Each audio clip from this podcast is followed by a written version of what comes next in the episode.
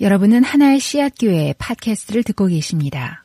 그, 좀 오래되긴 했어요. 오래되긴, 오래된 영화이긴 한데, 2001년에, 아, 나온 영화 중에, 2001년, 된, 2001년에 한번 여러분들 뭐 하셨나, 잘 생각해 보세요. 2001년, 네. 벌써 17년 전입니다. 네. 2001년에 나온 영화 중에 어떤 영화가 있었냐면은, 영화 이름이, 어, 프로작 네이션이라는 영화가 있었습니다. 프로작. 예. 블록버스터급 영화는 아니었기 때문에 많이 알려지지는 않았는데 어, 꽤 그래도 나름 어, 주목을 받았던 그 영화입니다. 원래 이 영화는 1994년에 그 엘리자베스 월첼이라고 하는 그 여성 작가가 자기의 경험을 바탕으로 어, 쓴 책을 어, 영화로 어, 만든 겁니다. 프로작 예, 아시는 분. 프로작이 뭔지 아시는 분. 예. 생각하는 그거. 예. 프로작이라고 하면은, 먹어봤어요? 안 먹어봤어요? 예.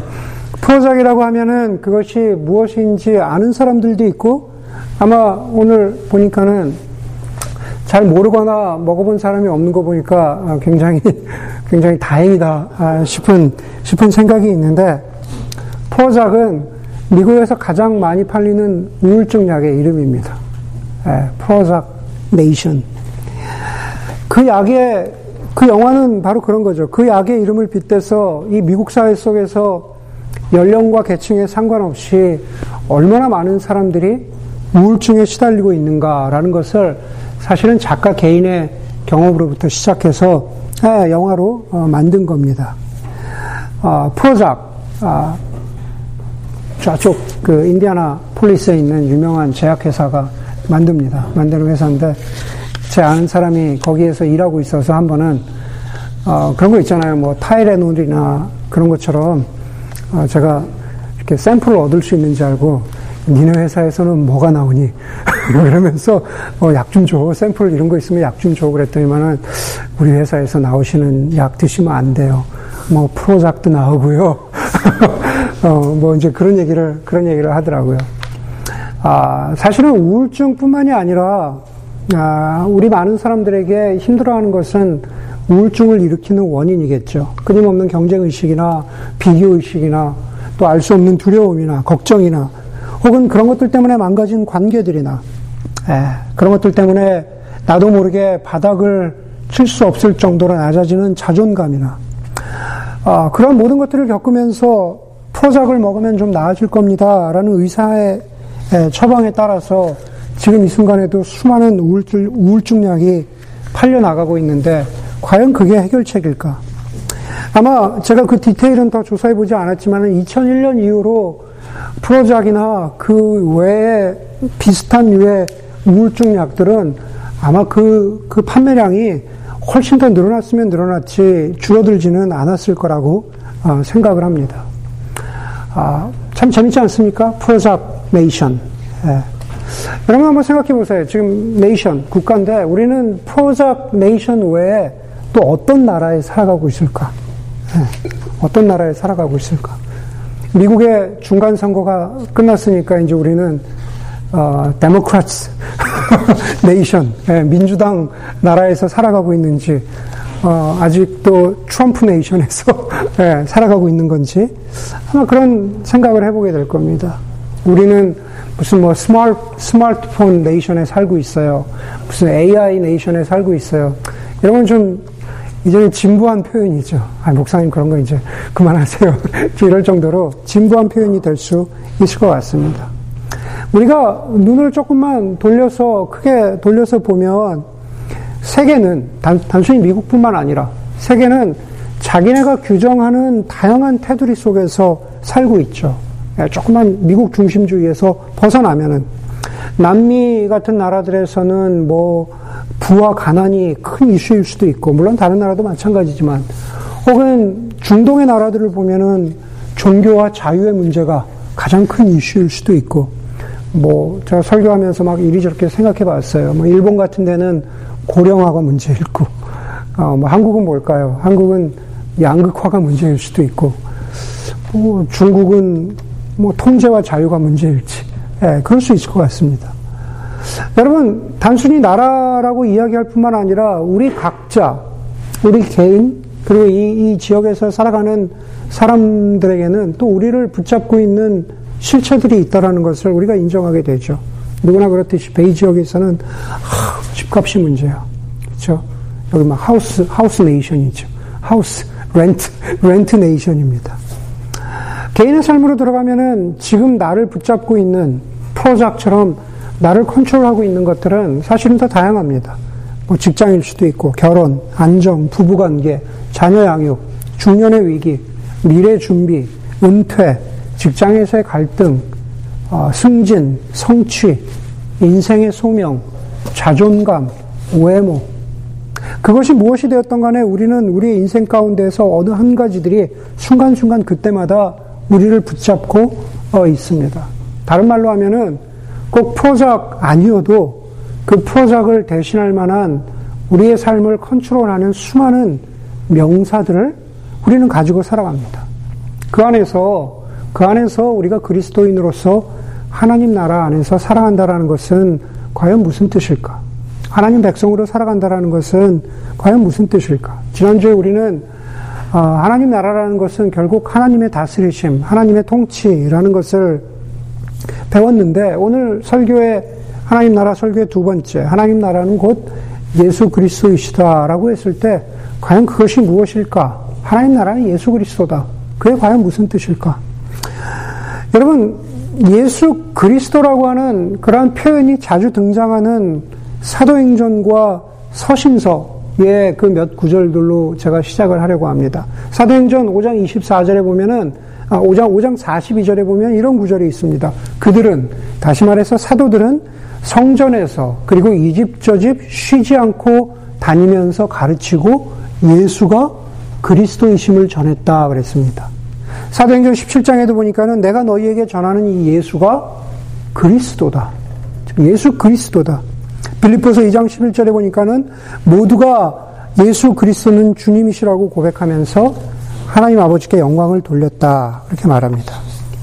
이런 참 귀한 말씀이죠. 하는 더 묵상하고 공부할수록 참 더 귀한 말씀인데 솔직히 이것도 어떤 면에서 우리가 신앙생활을 오래 하다 보면은 아, 진부한 표현이 됩니다. 예수 그리스도. 어, 예수를 전하자. 예수 그리스도. 어, 너무나 익숙한 표현이 되기도 하고 또 어떤 경우에는 어, 사도행전에 나와 있는 것처럼 우리가 사도들이 집집마다 다니면서 예수를 그리스도라고 전했다라고 하는 것이 많은 경우에는 개인 전도의 그 boundary 안에서 해석이 됩니다. 개인 전도의 바운더리라는 것은 이런 거죠. 아, 사도들이 사도들이 예수를 전했대. 집집마다 다니면서 전했대.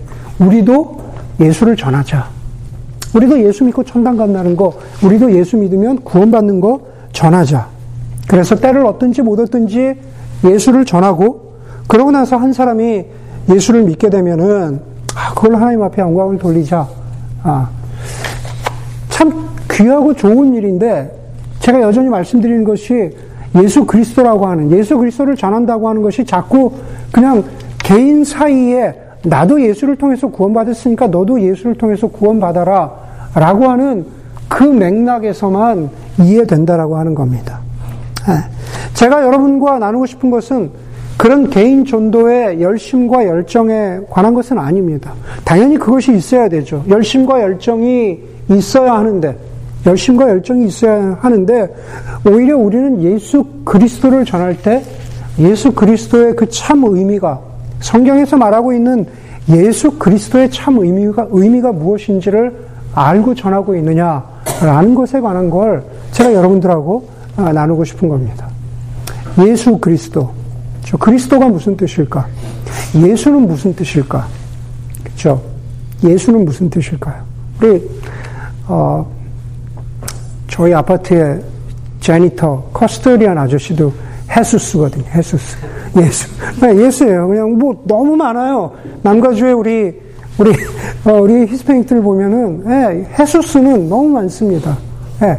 그런데 그 예수가 예수가 그리스도라는 것은 무슨 뜻일까? 아는 사람들도 있고 그렇지 않은 사람들도 있겠지만은 그리스도는 그리스도는 메시아라고 하는 어, 히브리어의 헬라어 번역이죠. 메시아와 그리스도는 핸델의 메시아라고 했을 때 그 메시아와 예수 그리스도의 그리스도는 같은 단어입니다. 네, 같은 단어죠. 둘 다 그렇기 때문에 똑같은 의미를 품고 있겠죠. 둘 다 기름 부은 받음을 사람이라는 뜻이죠. 기름 부음을 받은 사람. 그렇죠? 어, anointed one. 영어로 영어로 그렇게 표현하죠. 사실은 구약 성경에서 기름 부음을 받았다라고 하는 것은 하나님께서 어떤 특별한 사명을 위해서 그 사람을 지명하셨다는 뜻이죠. 그 사람에게 기름을 부으셨다. 그 사람에게 특별한 소명을 주셨다. 우리가 그런 예들을 주로 어디서 봅니까? 어, 선지자나 왕에게서 보잖아요. 그렇죠. 대표적인 것들이 뭐 구약의 선지자들 혹은 어, 그 사무엘 같은 선지자나 혹은 다윗과 같은 왕이죠. 특별한 하나님의 사명을 위해서 기름 부음을 아, 받은 받은 그러한 사람들이라는 뜻입니다. 그러면 예수가 그리스도다. 예수가 메시아다. 우리의 메시아다라는 것은 우리를 구원해 주시는 분이다라는 그 뜻 이전에 그렇죠? 우리가 메시아 찬양하지만 우리를 구원해 주신다라는 그 뜻 이전에 예수는 기름 부음을 특별한 사명을 위해서 기름 기름 부음을 받으신 분이라는 뜻이겠죠. 예, 과연 그 특별한 사명이 무엇이냐라는 겁니다. 오늘 마가복음 1장 1절이 이렇게 시작합니다. 하나님의 아들 예수 그리스도의 복음의 시작은 이러하다. 예수라고 하는 1세기 이스라엘의 갈릴리 출신, 심지어 수도인 예루살렘도 아닙니다. 변방인 갈릴리 출신의, 목수 출신의 청년이 전하는 그 복음이, 그 말이, 그 소리가 기쁜 소식이라고 하는데 그 복음 이전에 예수가 전하는 그 예수의 신분에 대해서 마가복음 1장 1절은 두 가지를 말합니다. 하나님의 아들 그리고 그리스도다. 예수를 가운데다 놓고 그렇죠? 그 예수의 아이덴티티에 대해서 두 가지를 말합니다. 하나님의 아들이고 그리고 동시에 하나님의 아들인데 하나님이 주신 특별한 사명을 가지고 온 사람 그리스도다. 그렇게 두 가지를 말하고 있습니다. 여러분 우리가 성경을 읽을 때 먼저 우리가 그 당시의 렌즈로, 그 당시에 그 성경을 듣던 사람들의 렌즈로 봐야 되잖아요. 우리는 1세기 당시, 예수가 이 땅 가운데 오셨던 바로 그 1세기 당시 유대 사회에 널리 퍼져 있었던, 다시 말해서 유대 사람들이라면 누구나 바라던 한 가지 바램을 제대로 이해해야 됩니다. 그 당시에 모든 유대 사람들이 가지고 있었던 한 가지 바램, 그것은 바로 메시아를 기다리던 그런 소망이죠. 메시아를 기다린다. 어. 여러분 성경에서 제가 아까 말씀드렸죠. 다윗 다윗 왕의 예를 들면서 하나님께서 다윗 왕에게 다윗 왕을 기름 부으실 때 하나님께서 다윗 왕에게 주신 그러한 소명, 그 소명이 뭡니까? 하나님의 나라를 세워라, 라잖아요. 통일 왕국을 세워라. 내가 왕 되심을 하나님이 왕 되심을 온전히 드러내는 그 나라를 세워라. 다윗 왕이 그것을 이루었잖아요. 예, 바로 그런 다윗 왕과 같은 그러한 왕이 다시 오기를 바로 그 당시에 1세기의 유대 사람들이 다 기다리고 있었다라는 겁니다. 그리스의 지배를 거쳐서 무슨 바벨론, 그 다음에 어디죠? 아수르, 이런 그 구약 시대의 어떤 포로 생활은 한참 거슬러 가지 않더라도 예수님이 오실 당시에 몇백 년만 거슬러 보아도 당시 이스라엘은 아, 아, 그리스의 지배를 지나서 당시 로마의 지배를 받고 있었습니다. 로마의 지배를 받고 있었던 이스라엘 사람들은 우리를 로마의 지배에서부터 정치적, 종교적, 사회적으로 구원해줄 다윗 왕과 같은 메시아를 기다리고 있었다라는 거죠. 그렇게 메시아를 기다리던 유대 사람들 가운데 특별히, 특별히 종교적인 열심이 남들보다 더하거나 종교적 열심이 좀 유별났던 그런 대표적인 네 그룹의 사람들이 있었습니다. 네, 첫 번째는 우리가 잘 아는 그러면서 약간은 오해하고 있는 바리세파 사람들입니다. 바리세파 사람들은 그 당시 기준으로 보자면 이런 거예요. 율법을 잘 지키면, 그렇죠? 율법을 잘 지킨다고 표현된 그 개인주의적인 경건이죠. 요즘으로 이야기하면 아 그냥 기도 생활 열심히 하고 저 헌금 생활 뭐 예를 들면 열심히 하고 그냥 개인 경건. 예.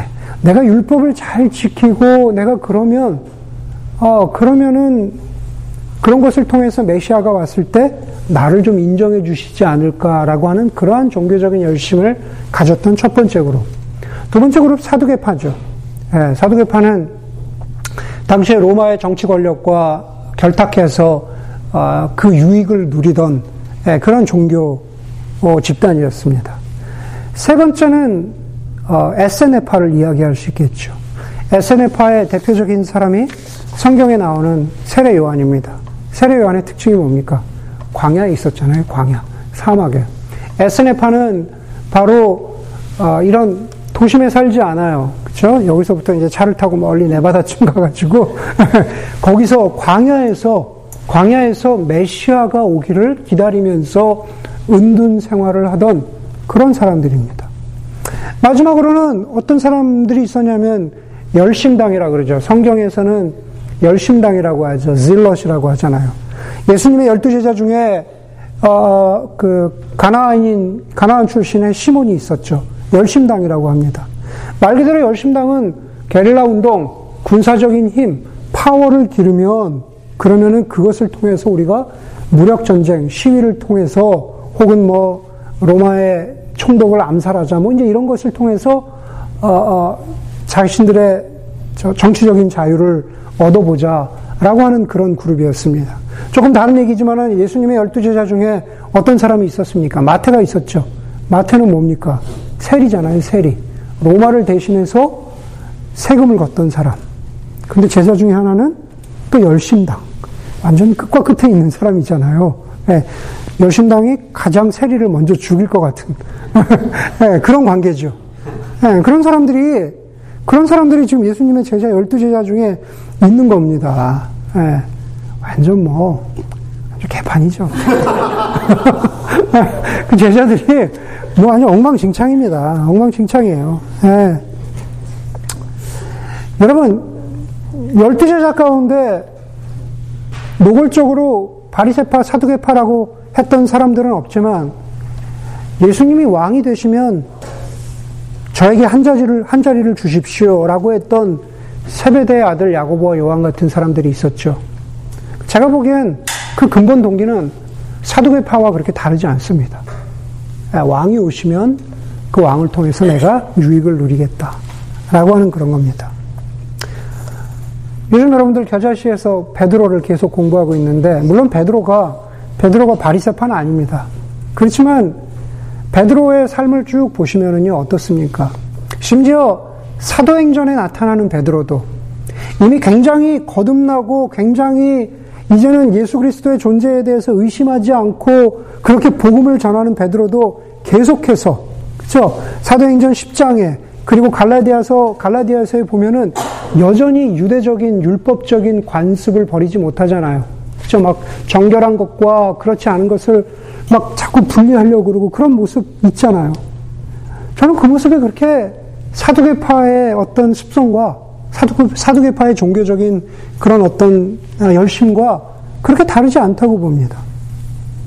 제가 무슨 말씀 드리냐 하면은 당시에 예수님을 기다리고 있었던 그 제자들만 보아도 그 사람들 사이에도 예수가 메시아라고 했을 때 예수가 내가 그리스도라고 했을 때 그것을 이해하는 이해하는 스펙트럼이 굉장히 넓었다는 겁니다.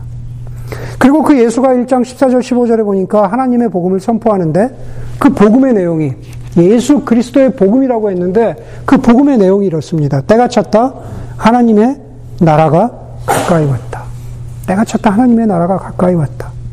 이건 다른 말로 하면 이제 왕이 오셨다. 그런 뜻이잖아요.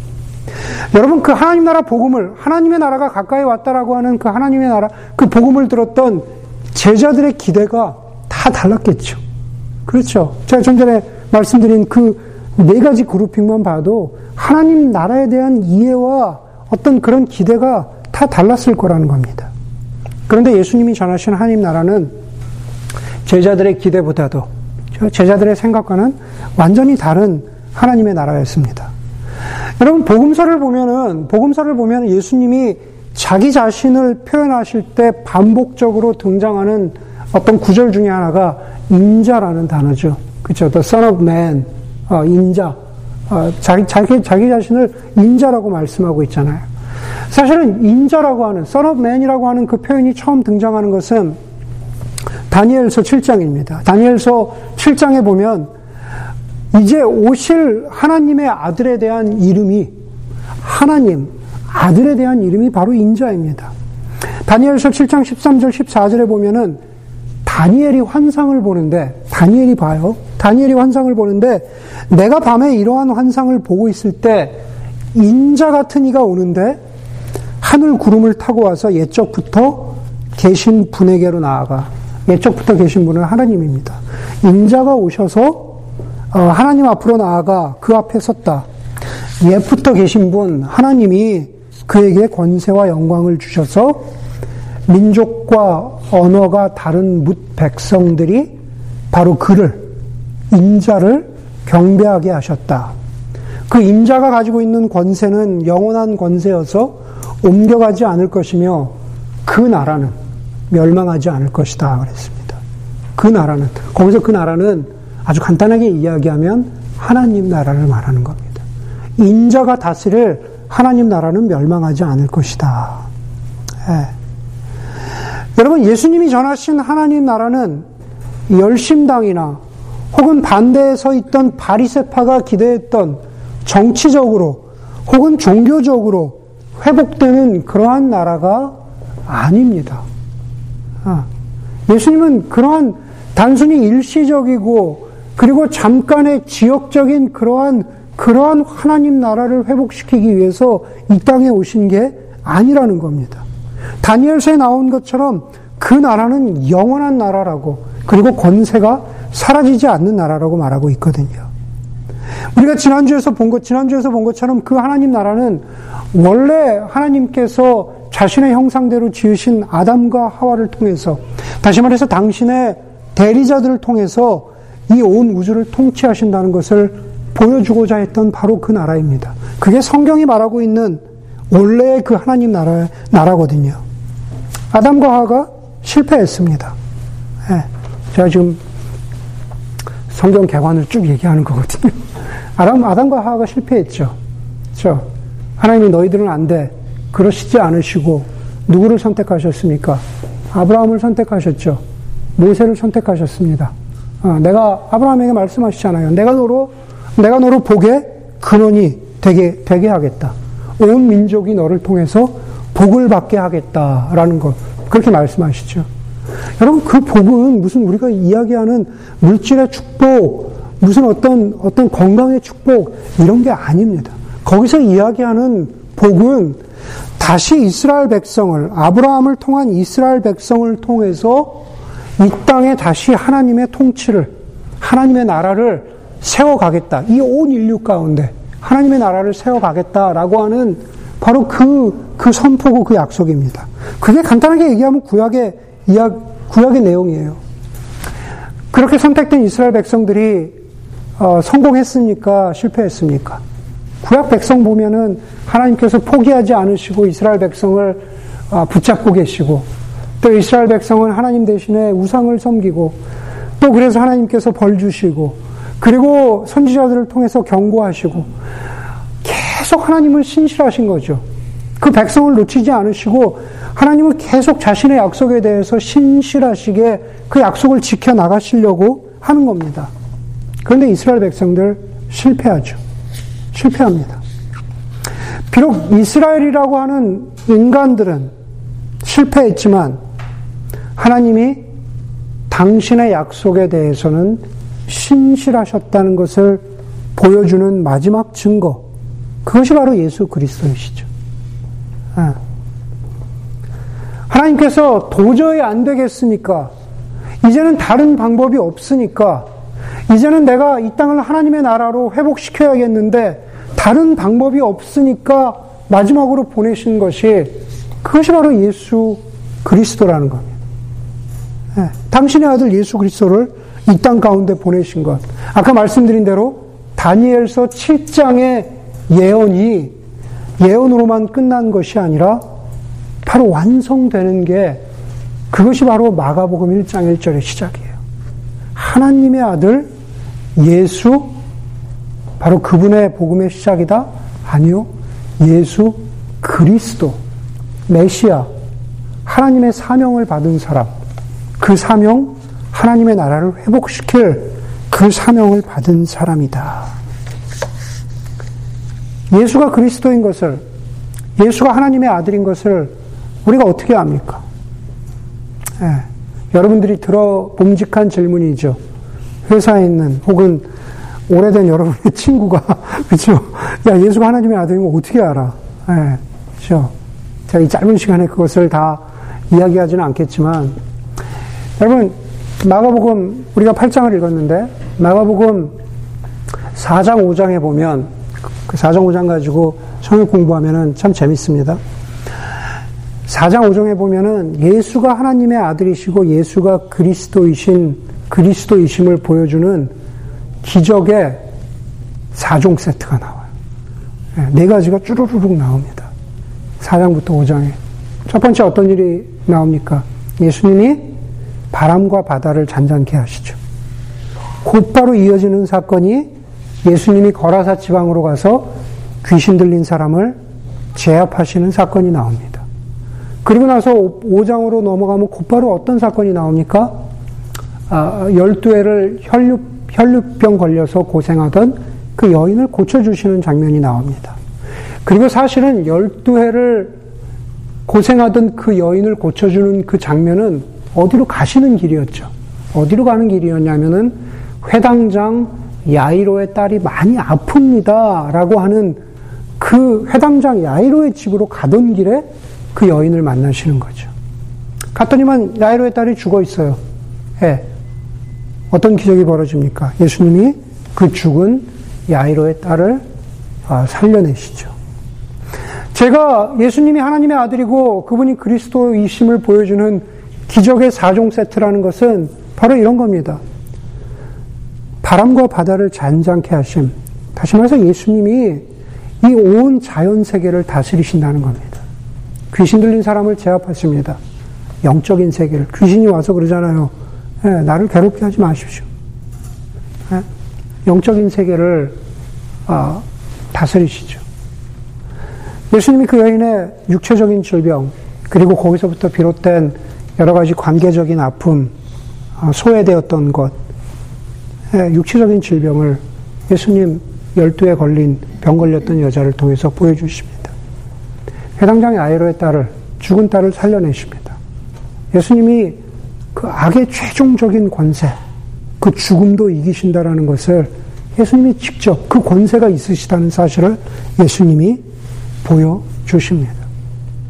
바로 그것들이 아니 복음서에 나타나는 수많은 기적과 치유와 회복의 사역들은 기적과 치유와 회복의 의미가 있는 것이 아니라 그것을 통해서 예수가 누구시다라는 것을 예수가 정말로 이 땅 가운데 하나님의 나라를 회복하기 위해서 오셨고 그러한 능력과 권세가 있다라는 것을 보여주는 사건이죠. 성경의 그 이야기를 믿었다면은 지금 우리의 그리스도인의 삶 가운데에서도 하나님의 나라를 믿는다는 것은 바로 그것을 믿는 겁니다. 바로 예수가 나의 삶을 다스리신다. 여러분, 예수님이 여기까지 보여주시고, 그리고, 그리고 그 후에는 제자들의 기대처럼 왕이 되셨어야 돼요. 여기까지라는 것은 마가복음 기준으로 하면은 1장부터 8장까지. 8장까지를 보여주시고, 다 봤지? 내가 왕이다. 그래야 모두가 행복하게 사는 거잖아요. 베드로는 베드로대로, 세베대의 아들과 야고보와 요한은 요한대로, 뭐 열심당은 열심당대로, 자기가 뭐 게릴라 할, 할 필요 없잖아요. 그렇죠? 그냥 다 그냥 해피하게 왕 밑에서 살아가면 되는 거잖아요. 모두가 행복하게 살았답니다. 그렇게 성경이 끝나야 되는데, 끝나야 되는데, 사실 성경 그렇게 끝나지가 않습니다. 여러분이 읽었던 아, 마가복음 8장 22절에서 29절에 보면은 되게 이상한 아, 이상한 치유와 기적의 장면이 나옵니다. 여러분 읽었죠? 예수님이 눈먼 사람을 고쳐 주시는데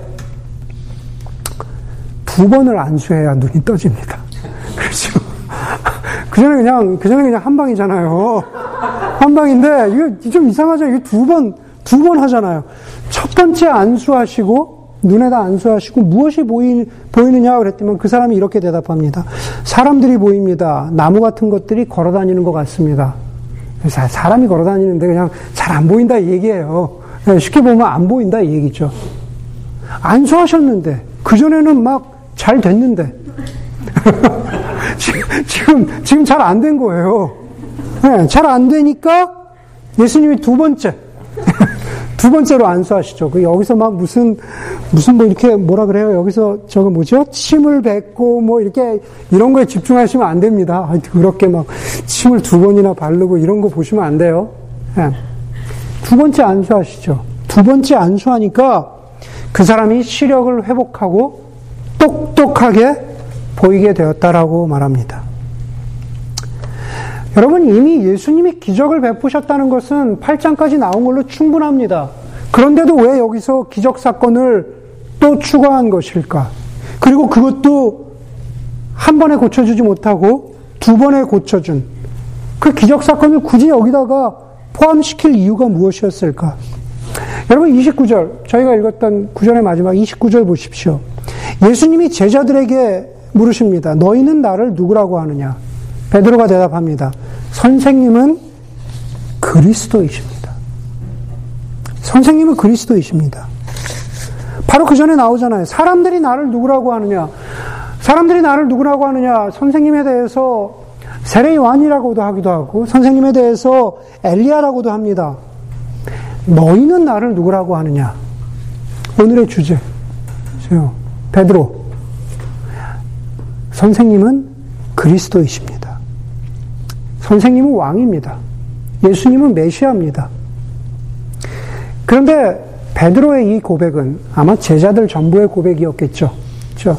베드로의 이 고백은 마치 그 바로 앞에 나오는 눈먼 사람의 눈먼 사람의 첫 번째 고백과 크게 다르지 않습니다.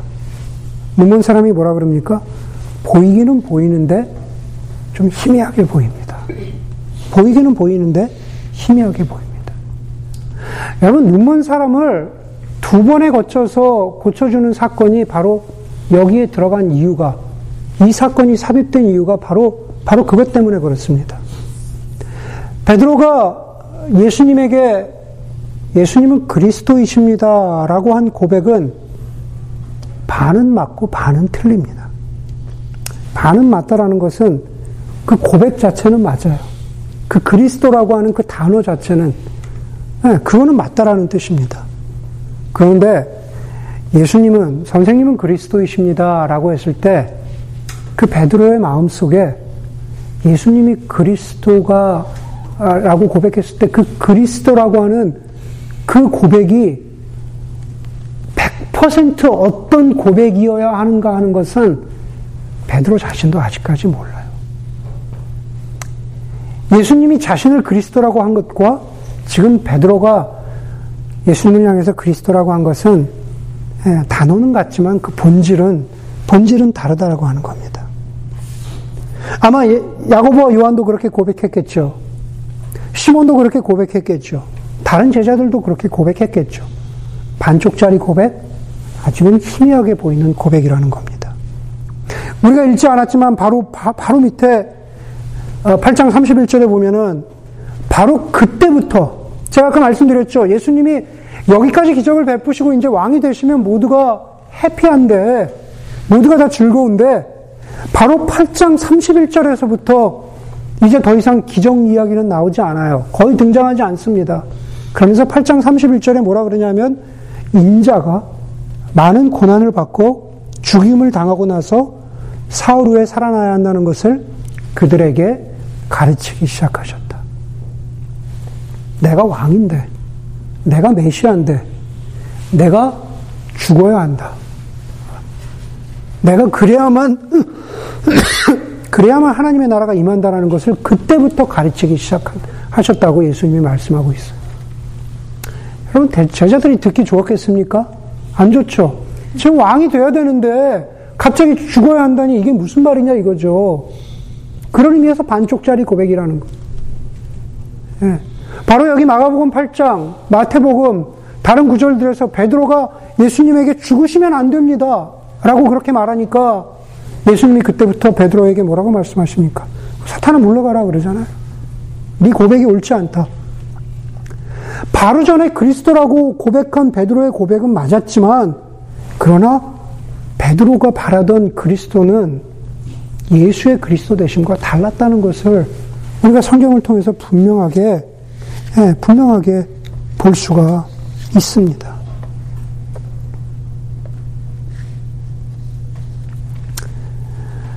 8장부터 나타나는 예수 그리스도는 왕, 영광받은 그리스도가 아니라 고난받는 그리스도이시죠. 하나님은 이스라엘 백성을, 하나님 이스라엘 백성을 애굽에서 구원하실 때 어떻게 하셨습니까? 어린 양의 피를 바른 집들은 죽이지 않으시고 구원하셨습니다. 이사야서에 보면은 우리가 어린 양의 피로서 구원을 받는다고 이사야가 예언합니다. 이제 고난 받으시는 왕, 고난 받으시는 그리스도는 자신의 피를 십자가에서 흘리심으로 악을 이기신다고 말씀하시죠. 그렇죠? 하나님의 나라가 완성된다고 말합니다. 하나님 나라 완성의 증거는 무엇입니까? 바로 부활이죠. 예. 예수님이 단순히 회당장 야이로의 딸을 살리시면서 내가 죽음을 이겼다? 봤지.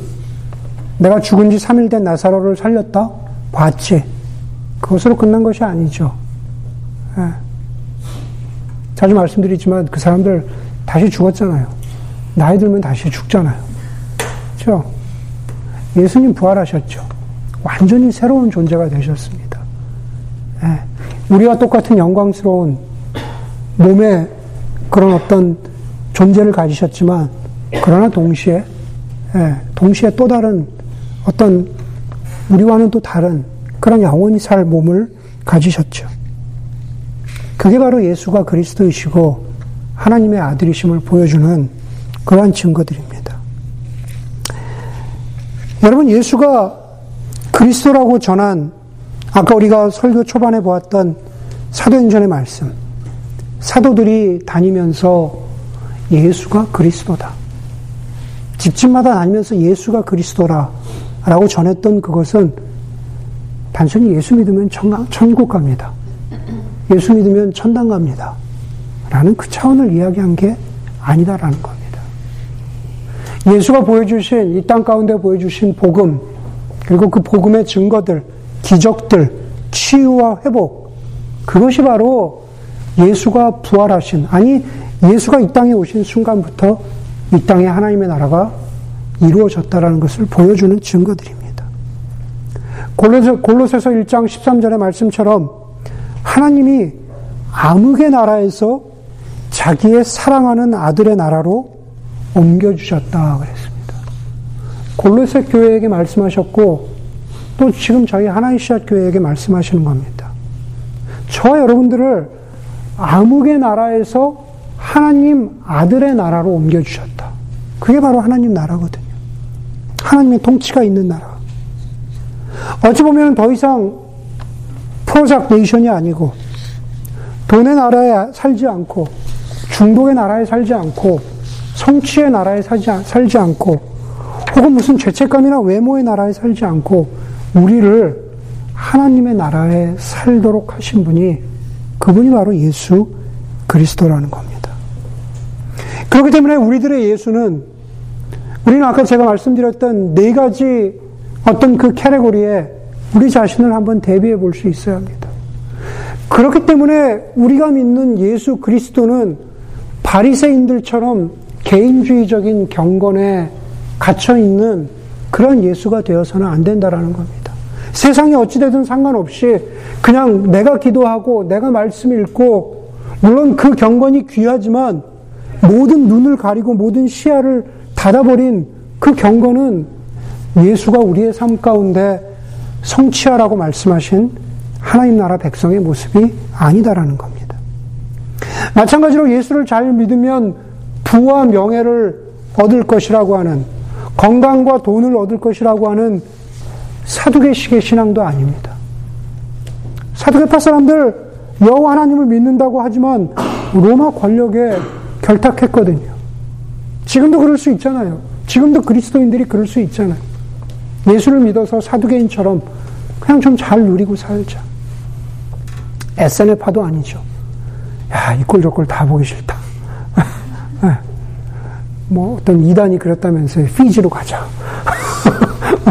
다 가자 그랬다면서요. 어. 그런 SNF파 신앙도 아니에요. 우리의 신앙은 결국 여기에, 예, 결국 여기에 뿌리를 딛고 살아야 한다라는 거죠. 이 땅 가운데. 직장 가고 아내와 남편과 저 지지고 볶으면서, 예, 싸우면서, 아이들 때문에 고생하면서, 마음 아파하면서, 마지막으로 우리의 예수는 무슨 어떤 사회적인 어젠다, 사회운동, 정치적인 어젠다 속에서 해결되는 열심당식의 그러한, 그런 예수도 아니다라는 겁니다. 음. 결국 우리의 예수는, 우리의 예수 그리스도는 이 온 세상의 주인 되시는 하나님, 죽음과, 십자가 죽음과 부활로서 악의 권세를 끊어버리신 바로 그 예수. 그리고 그 예수가 왕이신 하나님 나라에서 정말로 그 예수를 믿고 그리스도로 믿고 그분을 따르고 그리고 그분 안에서 소망이 있음을 고백하고 그리고 그 소망을 우리의 삶 가운데에서 부족하고 모자라지만 그것을 조금씩 조금씩 조금씩 보여주면서 그렇게 나아가는 그렇게 나아가는 삶이 그 삶이 정말로 예수를 그리스도라고 고백하는 그러한 하나님 나라 백성들의 삶이라는 것을 기억하는 여러분들이 되기를 주의 이름으로 간절히 소원합니다. 이렇게 기도하겠습니다. 시간 기도할 때 하나님, 하나님 나라는 바로 예수 그리스도이심을 그리고 그리스도 되심의 참 의미가 다시 한번 나의 삶 속에 어, 내 삶을 때리고 내 삶 속에서 확인되기를 원합니다. 내가 어떤 나라, 어떤 나라, 어떤 나라에 살고 있다라는 것, 그 나라에 예수가 없었음을 인정하고, 하나님 그것이 나의 욕심 때문이든, 불안 때문이든, 혹은 다른 어떤 이유 때문이든, 정말로 우리에게 샬롬과 그 샬롬의 다스림을 허락하신 어, 예수의 나라 가운데에서 살아가는 사람 되기를 원합니다. 함께 기도하면 좋겠습니다. 기도하겠습니다.